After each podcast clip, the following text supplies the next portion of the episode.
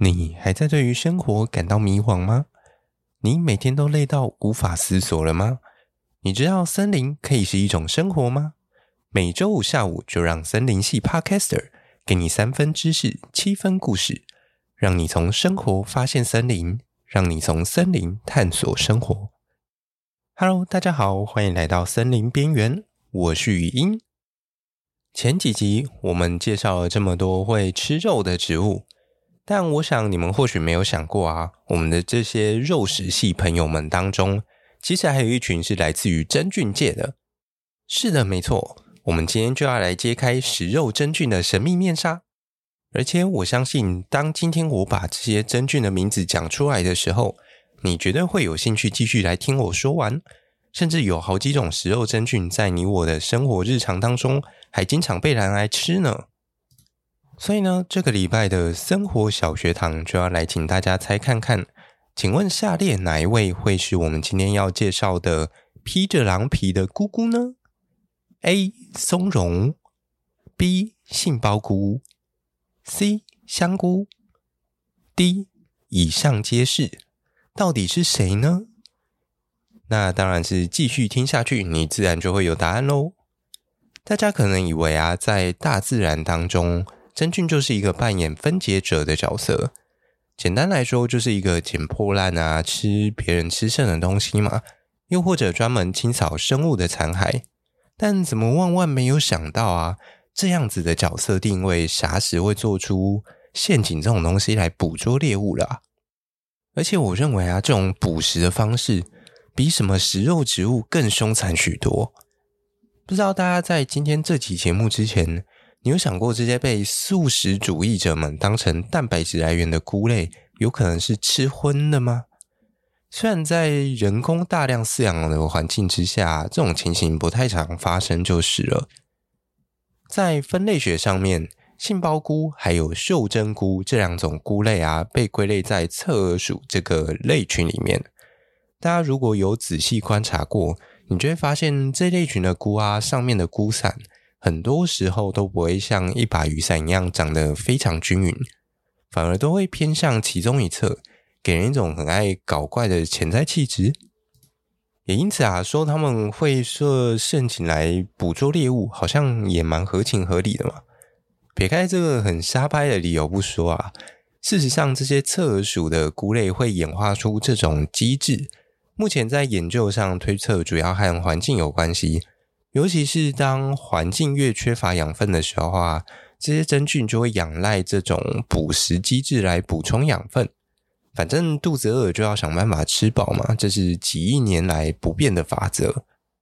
反观，通常在人工培养的太空包当中，通常养分都相当充足，而且也因为灭菌够完全，通常也不太会有任何的所谓的食物混在里头。当然也会有很无聊的人类尝试着用不同的配方去养这些菌嘛，然后啊，他们就发现说，有些肉食性真菌只要侦测到了这些食物的存在，就会在二十四小时之内做出可以狩猎这些食物的陷阱。这其实是因为当他们住在野外的时候啊，有时候单纯啃木头的养分是不太够的。我想大家当当然应该也知道说。木桶它几乎都是由碳来组成的，所以像这种腐烂的木材啊，本身就是一个相当缺氮的环境，就是相当缺乏这些营养了。可是氮它又是一个合成蛋白质的重要材料。讲到这里，不知道大家有没有发现，这个环境条件其实和我们前几集在说的食虫植物非常的相似。所以啊，最后他们都选择了一个类似的道路。来让自己能够活下去，那就是想办法打猎。所以说呢，这些食肉真菌啊，就是一群会狩猎的真菌。他们通常会用菌丝来制作一些陷阱，捕捉一些线虫或者是显微镜等级才能看到的这些生物，来作为他们自身的养分。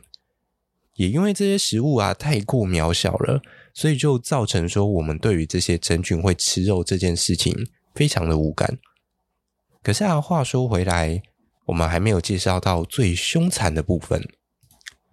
最凶残的是啊，当这些杏鲍菇还有袖珍菇在捕捉到这些线虫之后，他们会快速将这些线虫麻痹，然后啊，把大量的钙离子灌到线虫的体内，使它的神经系统和肌肉细胞快速的坏死，借此来获得一滩肉泥供它进食啊。不过呢，各位客官请放心啊，这些杏鲍菇用的毒素对于人来说其实并不会造成影响，大家还是可以放心的继续吃这些菇喽。也因为对于人类的影响不大啊。其实它是具有作为一种杀线虫剂的潜力的，但杀虫剂大家都懂啊，可是什么是杀线虫剂呢？线虫又是什么呢？线虫啊，一般来说都要用显微镜来观察才比较容易看得清楚，所以大家大概就可以知道说它其实非常非常的小。至于形状的话，我觉得在显微镜底下，它看起来就会是一种蚯蚓状的东西啊。